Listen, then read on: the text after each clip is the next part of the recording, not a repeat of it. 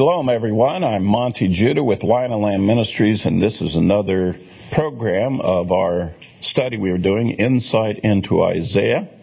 And when we left off uh, in the last program, we were in chapter 51, so we're back to chapter 51. And we're going to begin at verse 12. Just a quick review of what Isaiah has been telling us before.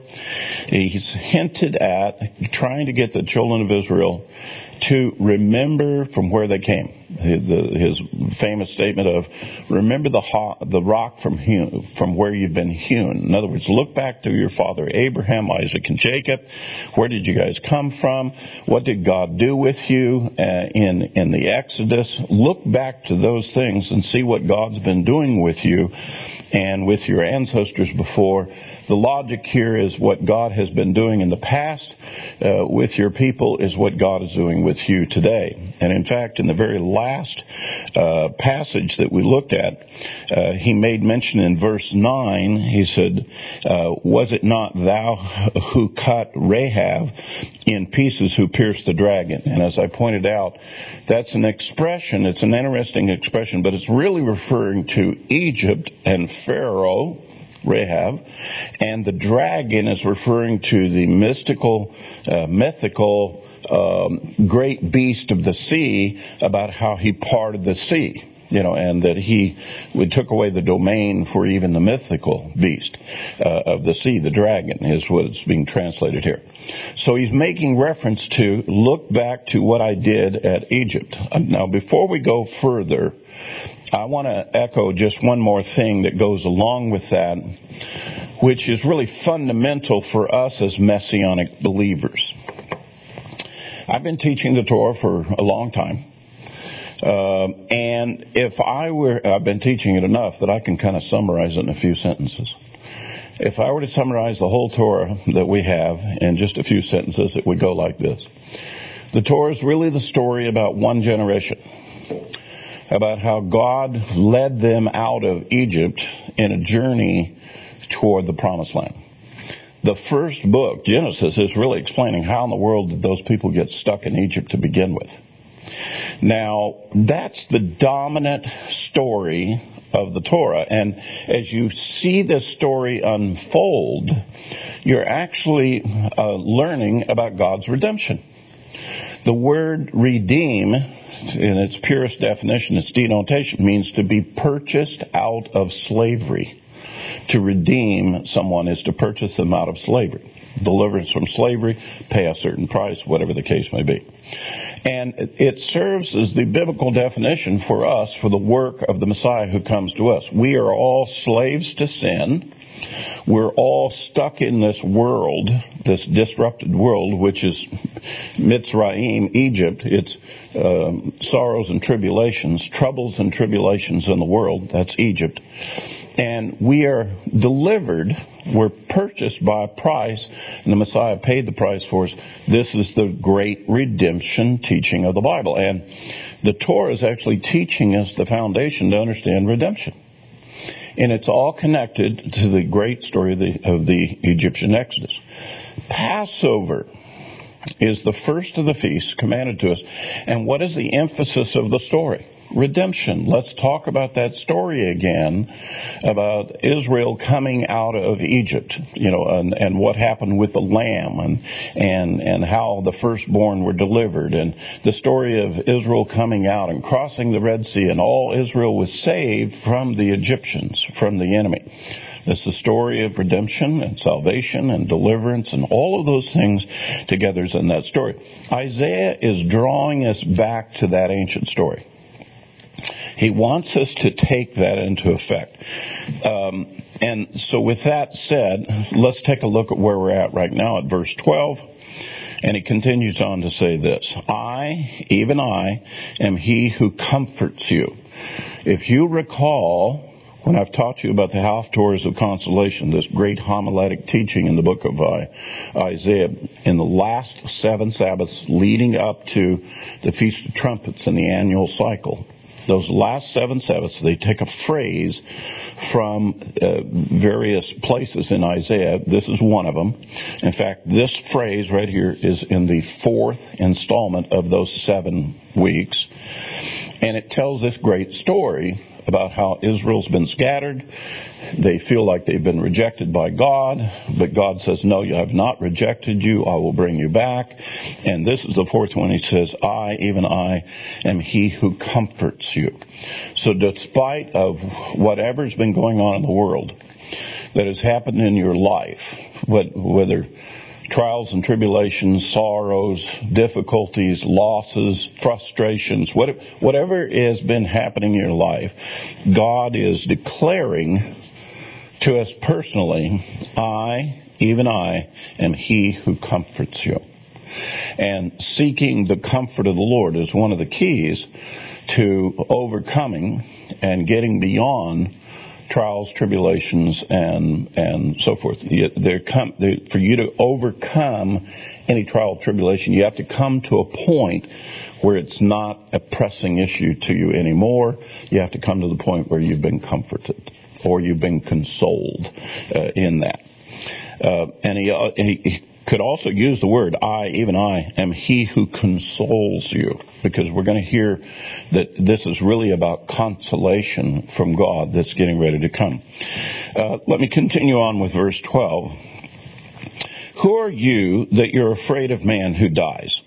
And of the Son of Man who's made like grass, that you have forgotten the Lord your Maker, who stretched out the heavens, who laid the foundations of the earth, that you fear continually all day long because of the fury of the oppressor, as he makes ready to destroy. But where is the fury of the oppressor? The exile will soon be set free and will not die in the dungeon, nor will his bread be lacking. For I am the Lord your God, who stirs up the sea, and its waves roar. The Lord of hosts is his name. And I've put my words in your mouth, and have covered you with the shadow of my hand, to establish the heavens and found the earth, and to say to Zion, You are my people.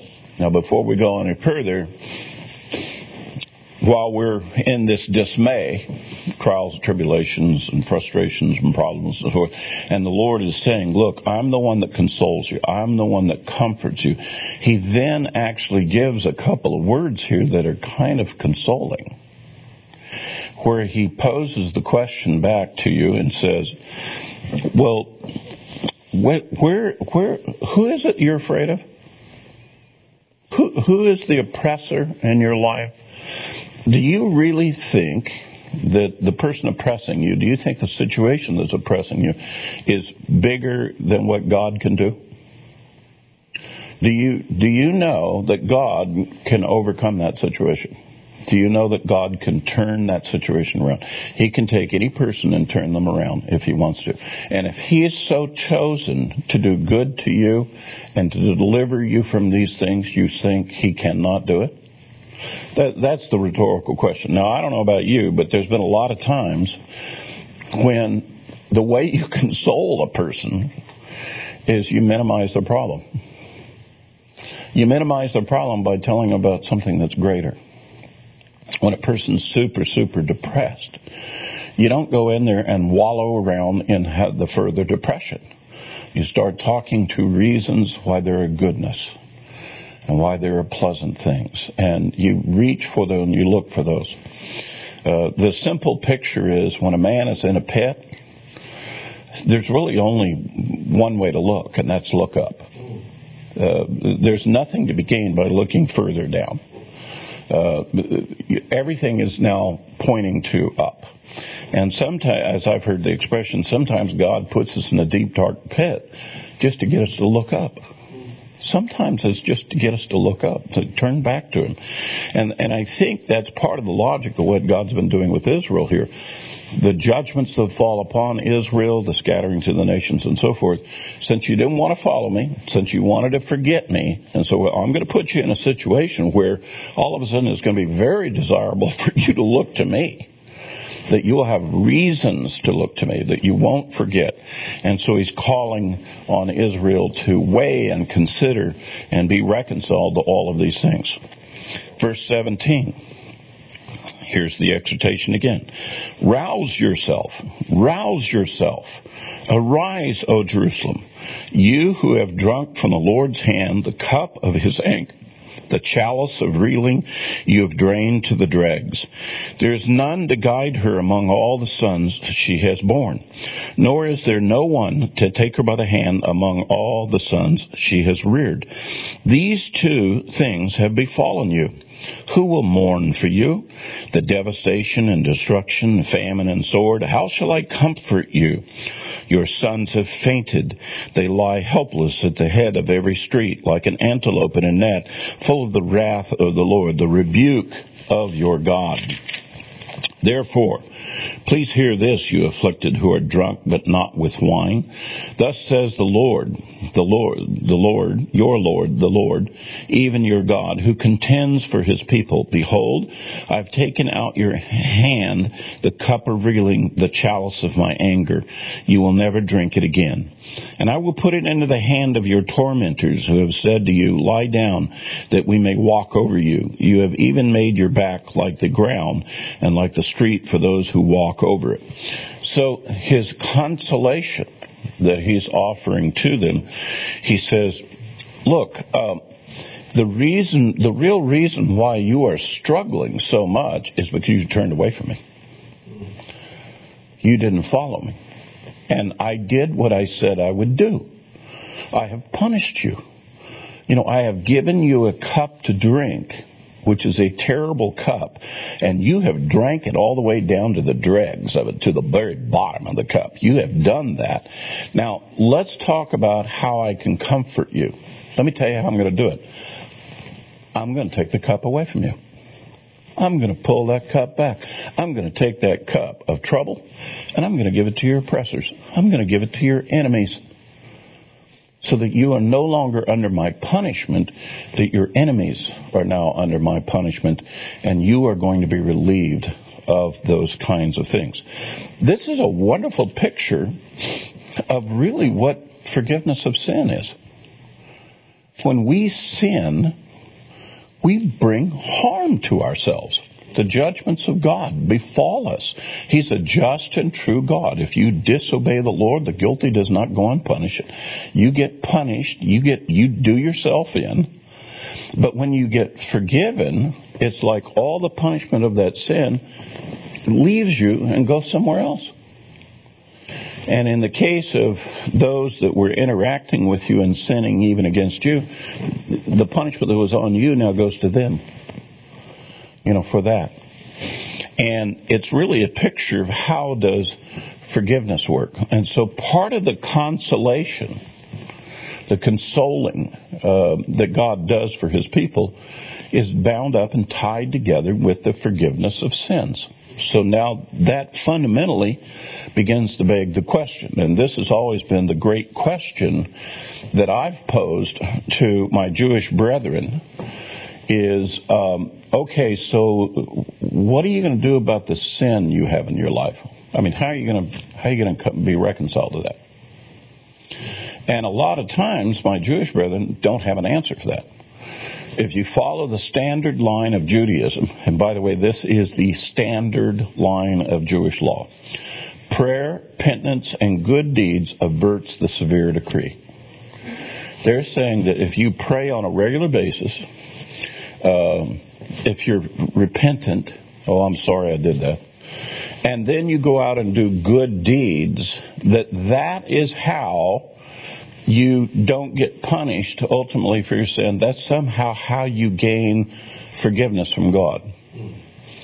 It's false. That was the teaching and the belief in the days of Yeshua. And so when Yeshua came teaching about repentance and forgiveness, he was talking about what God does. They were talking about what they do.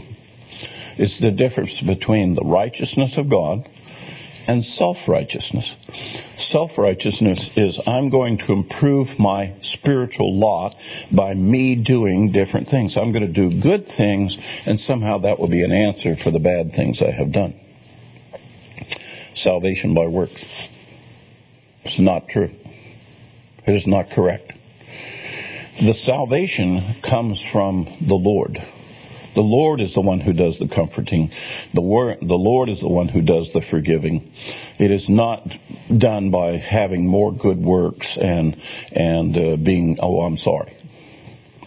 You know what? Uh, as much as uh, the Christians have this doctrine down verbally about things like salvation is not by works, it's by faith in God, and they, they we all got the party line. We all say it. But in practice, Christians do the same thing that Jews do. In practice, they believe that if they do certain things, it overcomes the bad things they have done. That somehow they work themselves out of sin by doing good things. And as a result, um, religious men today are just as guilty of self righteousness as the ancients were when Yeshua came and preached to them about redemption. And it's not by the righteousness of the children of Israel that they were delivered out of Egypt.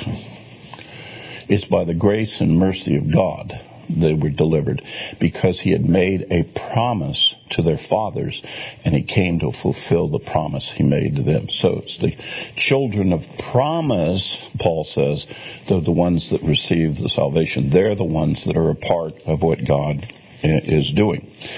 So it, there's a there's a breaking of that that is taking place uh, that Isaiah is trying to say to the people. Uh, to, you got to understand why you got the problem you got. How is God going to solve that? And how God solves it is part of the consolation of God. That's how He comforts His people. Chapter 52. Again, here's this: wake up, wake up, wake up. He says, Awake, awake, clothe yourself in strength, O Zion. Clothe yourself in your beautiful garments, O Jerusalem, holy city. For the uncircumcised and the unclean will no more come into you. Shake yourself from the dust, rise up, O captive Jerusalem. Loose yourself from the chains around your neck, O captive daughter of Zion. For thus says the Lord, you were sold for nothing and you will be redeemed without money. For thus says the Lord God, my people went down at first into Egypt to reside there, then the Assyrians, uh, then oppressed them without cause. Now therefore what do I have here? declares the Lord. Seeing that my people have been taken away without cause. Again the Lord declares, those who rule over them uh, howl, and my name is continually blasphemed all day long. Now before we get to the therefore, let's kind of understand what what he just said to us. He's telling them, stand up. Wake up to what the reality is. Wake up to what is really real. It is I, the Lord, who do these things. Not you, not others, not other men do it. It is I who, in fact, does it. And he reminds them again. You remember your people? You went down to Egypt and you were oppressed, and I brought you up. And just recently, the house of Israel, which was in this day had already taken place, the Assyrians came down and took the house of Israel. You remember the, the, all these different oppressions? Well, it's again me that's going to solve it. Just as I solved with Egypt, I'll solve the problem with the Assyrians. Whatever is, be, is befalling you, I'm the one who has the ability to deliver from it. All you have to do is turn back to me. Now, here is the great irony of it. When he describes the redemption, look at verse 3. For thus says the Lord, you were sold for nothing and you will be redeemed without money. The very word redeemed means, are you ready? Purchased out of slavery. The word redeem means a purchase has been made. But then he says, not by money. So what, what, what's he saying? He said, not by what you use as exchange of value. You'll not be redeemed by something of, the, of value that you have in exchange for.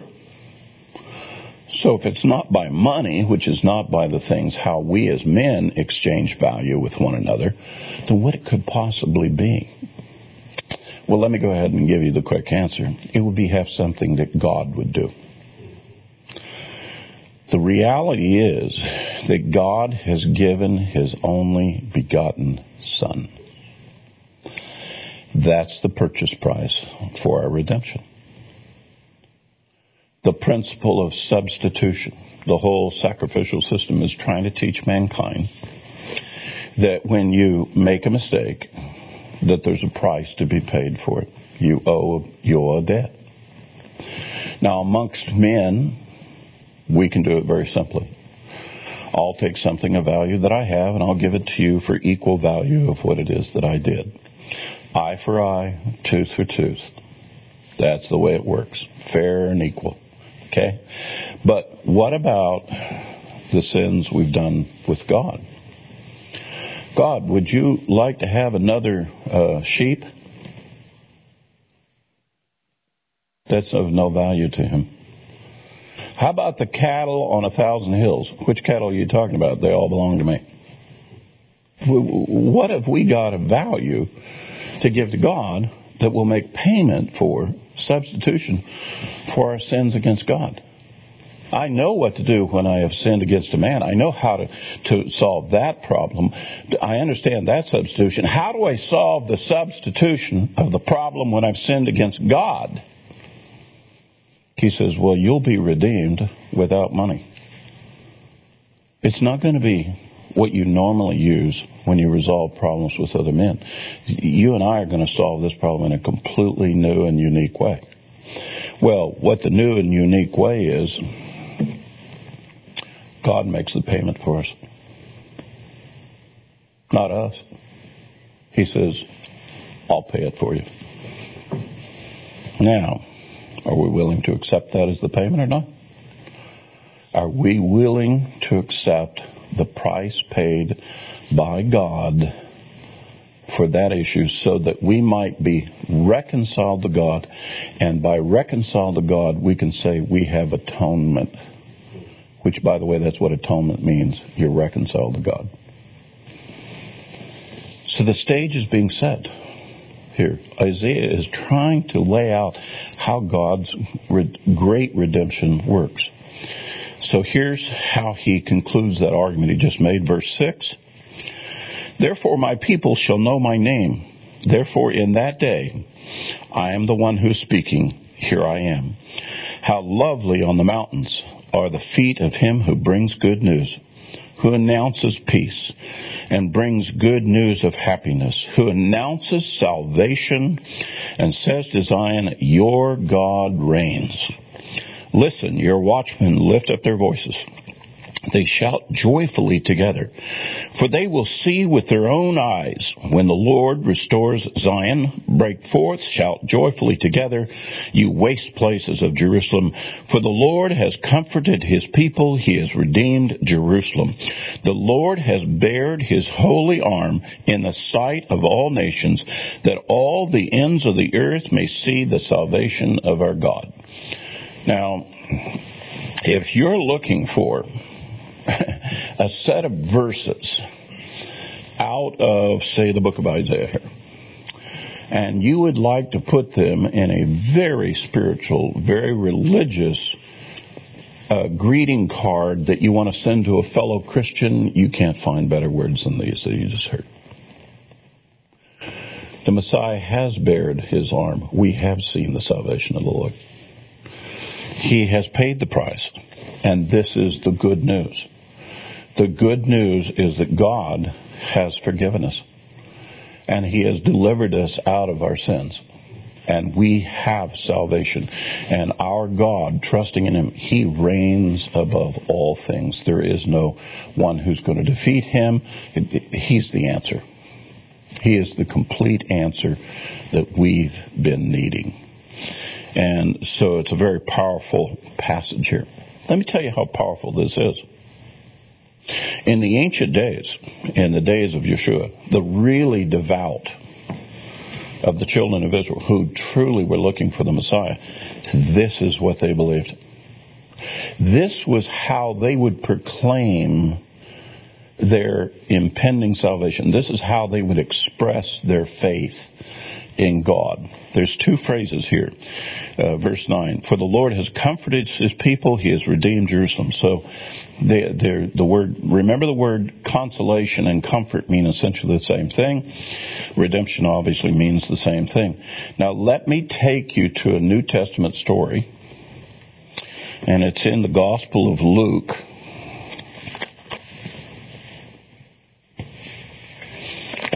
And it has to do with when Yeshua was a small child. In fact, Yeshua wasn't more than 40 days old at this point. And Mary and Joseph, according to the law, if you have a son, after 40 days after the birth, you're supposed to take them to the temple for what's called the redemption of the firstborn. It's a law. It's a command. All of the firstborn belongs to the Lord, and they all have to be redeemed. And so they would take, according to law, you had to take your firstborn son after 40 days. It was after 80 days for a daughter. But on 40 days, they're going to the temple. So here's Mary and Joseph bringing Yeshua for the very first time into the temple. And Luke re- records for us a very interesting story about two particular people that were in the temple that day. And let me take you to that story. We're in Luke chapter 2. Let me begin at verse 21, and let me read to you. And when eight days were completed before his circumcision, his name was then called Yeshua, the name given by the angel before he was conceived in the womb. And when the days of their purification, according to the law of Moses, were completed, that's 40 days, they brought him to Jerusalem to present him to the Lord.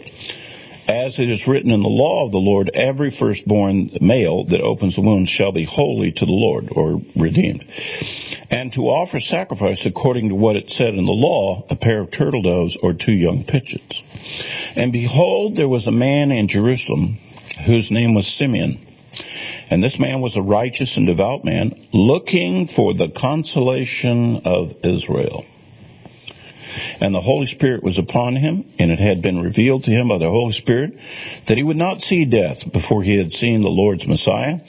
And he came in the Spirit into the temple, and when the parents brought in the child Yeshua to carry out for him the custom of the law, then he took him into his arms and blessed God and said, now, Lord, thou dost let my bondservant depart in peace according to thy word. For my eyes have seen thy salvation, which thou hast prepared in the presence of all peoples, a light of revelation to the Gentiles, and the glory of thy people Israel. And his father and mother were amazed at the things which were being said about him. Here's Simeon, here's this very righteous and devout man, and what does he believe? He believes in the hope of the consolation of Israel. He believes in God has the power and the ability to go beyond anything that any man can do, and that he can console us and comfort us through the work of the Messiah.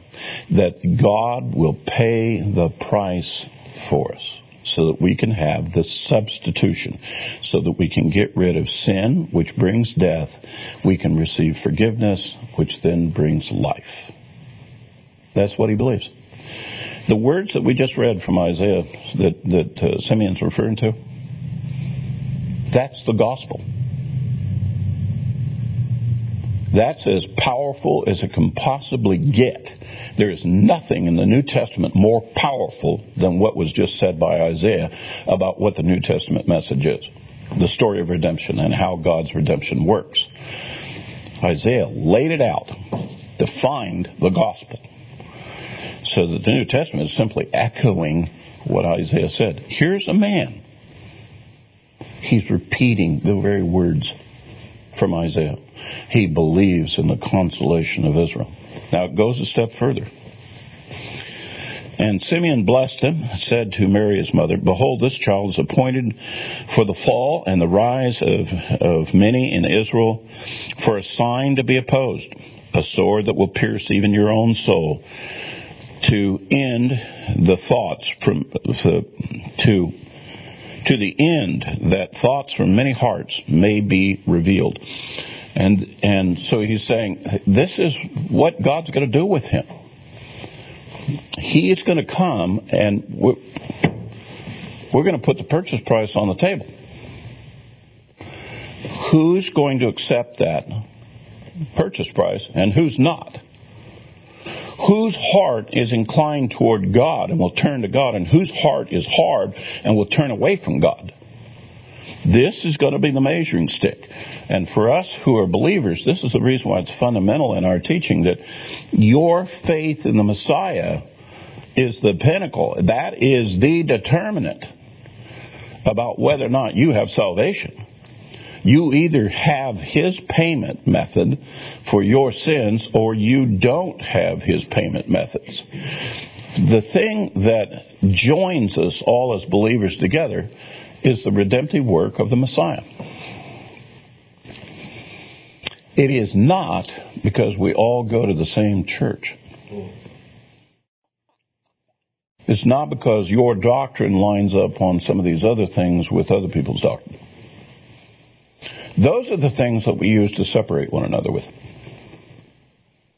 If we were really focused on what is the number one priority, what is the most important thing to us, we would be listening to what Isaiah is talking about right here, and we'd be talking about the Lord's redemption and how powerful his redemption is. And by the way, in the New Testament, as you go through there, that's what the New Testament writers are saying. They are emphasizing that. They're putting all the focus on that. They're trying to tell the story about how God has done this. One of the things I always point out to people, the, the, the powerful, the one story that really focuses it is Passover. That memorial is the one that focuses on God delivering the children of Israel out of Egypt, the lamb, the blood of the lamb, um, eating the bread of haste, how God saved, how we learned about God's salvation and deliverance. It's all told in that story of how we left Egypt. So, the Gospels, you know, Matthew, Mark, Luke, John, guess what is the dominant topic in the complete narrative of Yeshua coming and ministering? How many chapters are dedicated in each of the Gospels to what Yeshua said and did associated with the Passover. The day before the Passover, the actual Passover Seder, and the day of Passover. What, how many chapters get spent on just that in the Gospels? The minimum number of chapters is the Gospel of Mark. There's only 13 chapters in the book, and it spends six chapters on that topic. The other Gospels spend even more. So, as I shared with you before about the Torah, it's the story of one generation delivered out of Egypt on the journey to the promised land. That you could super, I can super simplify you the entire gospel. I can super simplify all the teachings of the gospels by simply saying the following. All those events were to bring forth the Messiah so that he could fulfill the the work of God's redemption at the Passover. That's what it is. That's what it's all about. That's the reason why, having said that, that's the reason why I have a real problem with people after that fact trying to put emphasis on other things.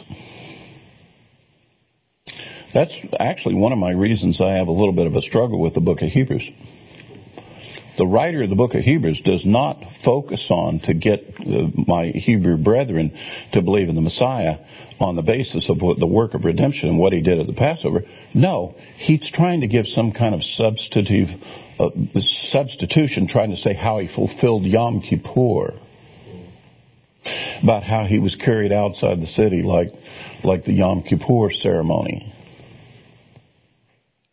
and so that we all have atonement. Now, I agree, we have atonement and we have been reconciled to God because of His work. But the Day of Atonement is yet to be fulfilled. Passover has been fulfilled. What was the work of the Messiah? To complete the Passover, to get this whole thing started. Did He come and fulfill the Day of Atonement? No.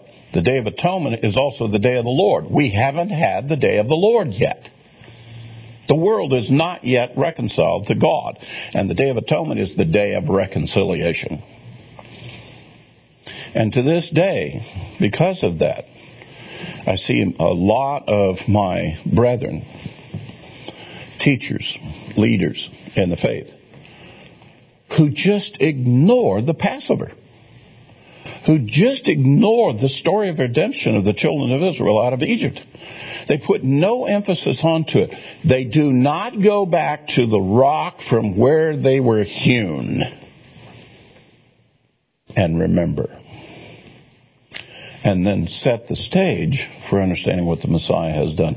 Instead, they divorce themselves from all of the previous things and they have to just take what the Messiah did and have to make it into something else.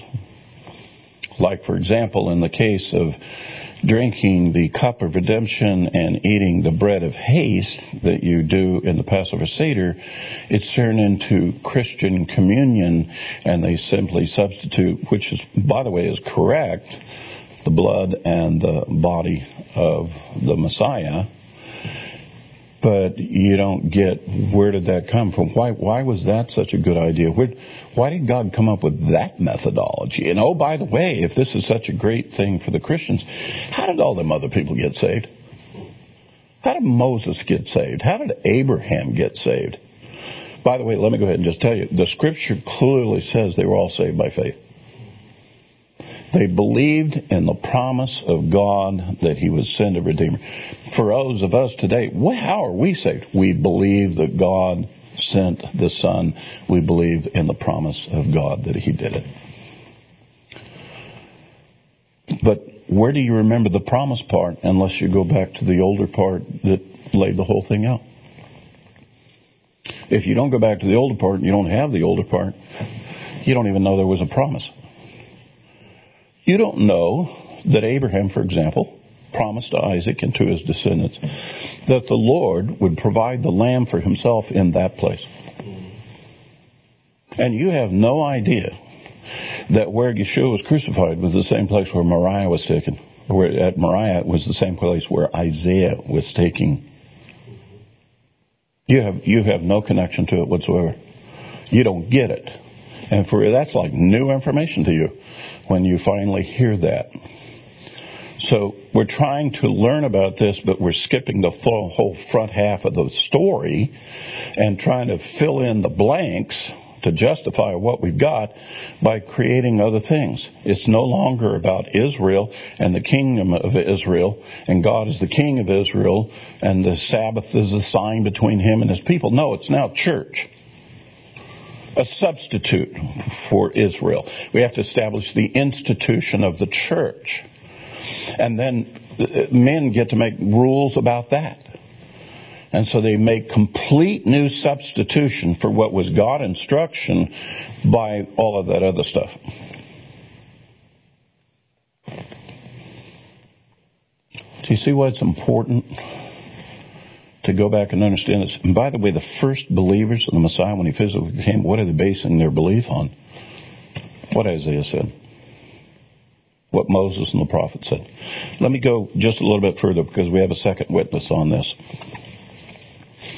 Um, verse 36 here in Luke 2. And there was a prophetess, Anna, the daughter of Phanuel of the tribe of Asher she was advanced in years, having lived with a husband seven years after her marriage, and then as a widow at the age of 84. And she never left the temple, serving day and night, night and day, with fastings and prayers. Pretty devout.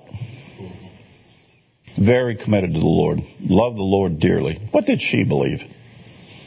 Here's what it says. Verse 38, and at that very moment she came up and began giving thanks to God and continued to speak of him to all those who were looking for the redemption of Jerusalem. Simeon, his faith is labeled as the consolation of Israel. Anna is from the redemption of Jerusalem. That's what that was the phrases they would say when they're talking about the Messiah. I'm looking for the consolation of Israel, the redemption of Jerusalem. That's how you would explain, I'm looking for the Messiah, I'm believing the Messiah. The New Testament says these are devout believers. These are some of the very first people who believed in the Messiah. And that's how they describe their faith. Okay, so today, tell me, how many believers have you met that they labeled themselves as a believer of Yeshua by saying, I have found the consolation of Israel and the redemption of Jerusalem. Boy, that theology just doesn't line up today. Because that's evidence of how far from the truth we went. How far we had drifted off from what is the real teaching of the Messiah. What are the real things we believe about the Messiah? And the real things we believe about the Messiah are the things being expressed to us by Isaiah as he explains redemption to us and trying to call us back. So let's go back now to um, Isaiah chapter 52. Let me repeat the verse again for you. Verse 9. Break forth, shout joyfully together, you waste places of Jerusalem. For the Lord has comforted his people, he has redeemed Jerusalem. The Lord has bared his holy arm in the sight of all the nations, that all the ends of the earth may see the salvation of our God. And by the holy arm, he has actually physically come and we're talking about the arm of the of the uh, Lord. We're talking about the arm of the Lamb. Um, I don't know if I've mentioned this to you before. This is really going to come up in chapter 53. The arm of the Lord and the holy arm that's being expressed here is the name of the lamb's shank bone on a Passover Seder platter. It's called the Zeroah in the Hebrew. Zeroah is the name of that bone. It's the arm of the lamb. And that's called the arm of the Lord. That's a symbol of the Passover lamb. Passover takes us all the way back to Egypt. Yeshua was with his disciples on the Passover, fulfilling it. It's the story of redemption. It's the story of salvation and deliverance. And the Lord himself has done this so that all the ends of the earth may see the salvation of our God. So now do we understand why Yeshua, after his resurrection, said to his disciples, Go out into all the nations and make disciples of me. Teach them all that I've taught you, baptizing them in the name of the Father, the Son, and the Holy Spirit Go out and share this message of salvation and deliverance to all the nations. Paul, the Apostle Paul, certainly got the message on this one. And he felt that God had specifically commissioned him to go to the nations, to go to the Gentiles. He called himself the apostle to the Gentiles. Peter was called the apostle of the Jews. He was the apostle to the Gentiles. And every time he would go and justify his ministry, where he would explain about his ministry, guess where he would quote from? Where, where was the biblical uh, authority for him to go do that? Guess what? He was going back to verses like this. He was going back to that the goal of the Lord was all the families of the earth would be blessed by this seed from Abraham. That this was God's intent from the very beginning, that all the people of the world would come to salvation. Not just the Jews, not just Israel. And oh, by the way, if God truly has put it out for all of the nations, how in the world do you then justify that it's not for Israel anymore? Well, I'll tell you how you do it. You do it in air. You do it because you flat out don't understand what the gospel is, what God intended, what God's plan for redemption is, or what He's fully been speaking through the prophets. And it comes down to a case of they have these books called the prophets in their Bible, but they don't read them, they don't understand what's in them. And it's a dangerous thing, spiritually, by the way, to have a whole bunch of stuff from the scripture, but you have no idea what's in it. It's like having an operating manual on a big piece of equipment. I've got the operating manual. It tells me what to do, but I don't refer to it. I go ahead and just run the equipment. How do you think that will turn out? Uh, you might have a problem. Things might not work the way you thought they were going to work. And by the way, with when it comes to faith in God, this is not one of these deals where, well, I'll just, um, I don't need to listen to the instructions. I'll just go feel it out for myself and figure it out for myself. That doesn't work with God. That does not work. That's salvation by works. All right. So that's a major message that's laid out. The stage is now set for what will probably be the most powerful chapter uh, coming in Isaiah for us. But let me get us to there with these last verses. Verse 11 Depart, depart, go out from there. Touch nothing unclean. Go out of the midst of her. Purify yourself, you who carry the vessels of the Lord. But you will not go out in haste, nor will you go as fugitives. For the Lord will go before you, and the God of Israel will be your rear guard. I just read the verses to you that explains the, the greater Exodus. Um, the children of Israel ate the bread of haste when they left. But at the greater Exodus, we will not go out in haste. Yes, we'll be eating the bread of haste to remember what happened in the past, but we will not be in haste when we escape this time. We're just going to boldly walk out. And we will separate ourselves from the unclean. We will separate ourselves from the things of the world.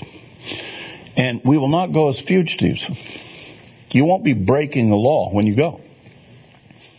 Not like when we left Pharaoh, when Pharaoh said, Oh, well, you were our slaves and you've run away and I'm going to go get you. We're not fugitives when we leave this time. The Lord will go before you. The Lord's definitely going to lead us. Every once in a while, as I've taught uh, on the Greater Exodus, uh, people will contact me and after all that I've been teaching on it, they'll they'll come back and they'll say, "Well, where do we go?" And it's like it's a pretty good indicator to me. You haven't really been absorbing the information well, have you? You haven't been learning yet. You still barely can hear the message. All you picked up on was your personal fear. But you didn't hear what the Lord had to say the part where the Lord promises his salvation and deliverance and how he's going to do it. You didn't hear that part. So you're in this quandary of concern for it. And it's like, how did you hear the part about the greater exodus and that I was a teacher and not hear that part? The part about how God's planned this and going to do this and how the pattern we follow. And the Lord God and God of Israel will be your rear guard. By the way, that is a very powerful and very excellent thing from the Lord. I'm definitely looking. Here, here's what he's really saying. He's saying that after you escape, after you make it out, uh, don't worry about anybody chasing after you. You remember the children of Israel, they came out of it. Pharaoh came to chase him down. It's going to be different this time. You're not going to be eating the bread of haste. You'll not be fugitives of running away from the government. Okay? Um, I will lead you. I'll show you where we're going to go. And oh, by the way, don't worry about them coming after you. Wow. To me personally, that's great assurance for me and for my family and my friends in terms of trusting the Lord for this. That's an incredible, wonderful promise.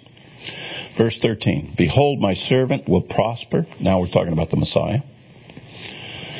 He will be high and lifted up and greatly exalted. Just as many were astonished at you, my people, so his appearance was marred more than any man, and his form more than the sons of men. Thus he will sprinkle many nations. Kings will shut their mouths on account of him. For what had been told them they will see, and what they had not heard they will understand. When uh, the Messiah returns, um, there are a lot of people that are going to be shocked. Not just those who are opposed to the Lord and faith in him, there's going to be a whole lot of people who kind of quote, shall we say, been in charge here over the Lord's flock, over the Lord's things. And even they are going to see things they've never seen before and suddenly understand things they never understood before. The way I've always tried to explain it to the brethren is when the Lord comes back, He's going to wreck your theology. It's going to be a lot different when He comes back.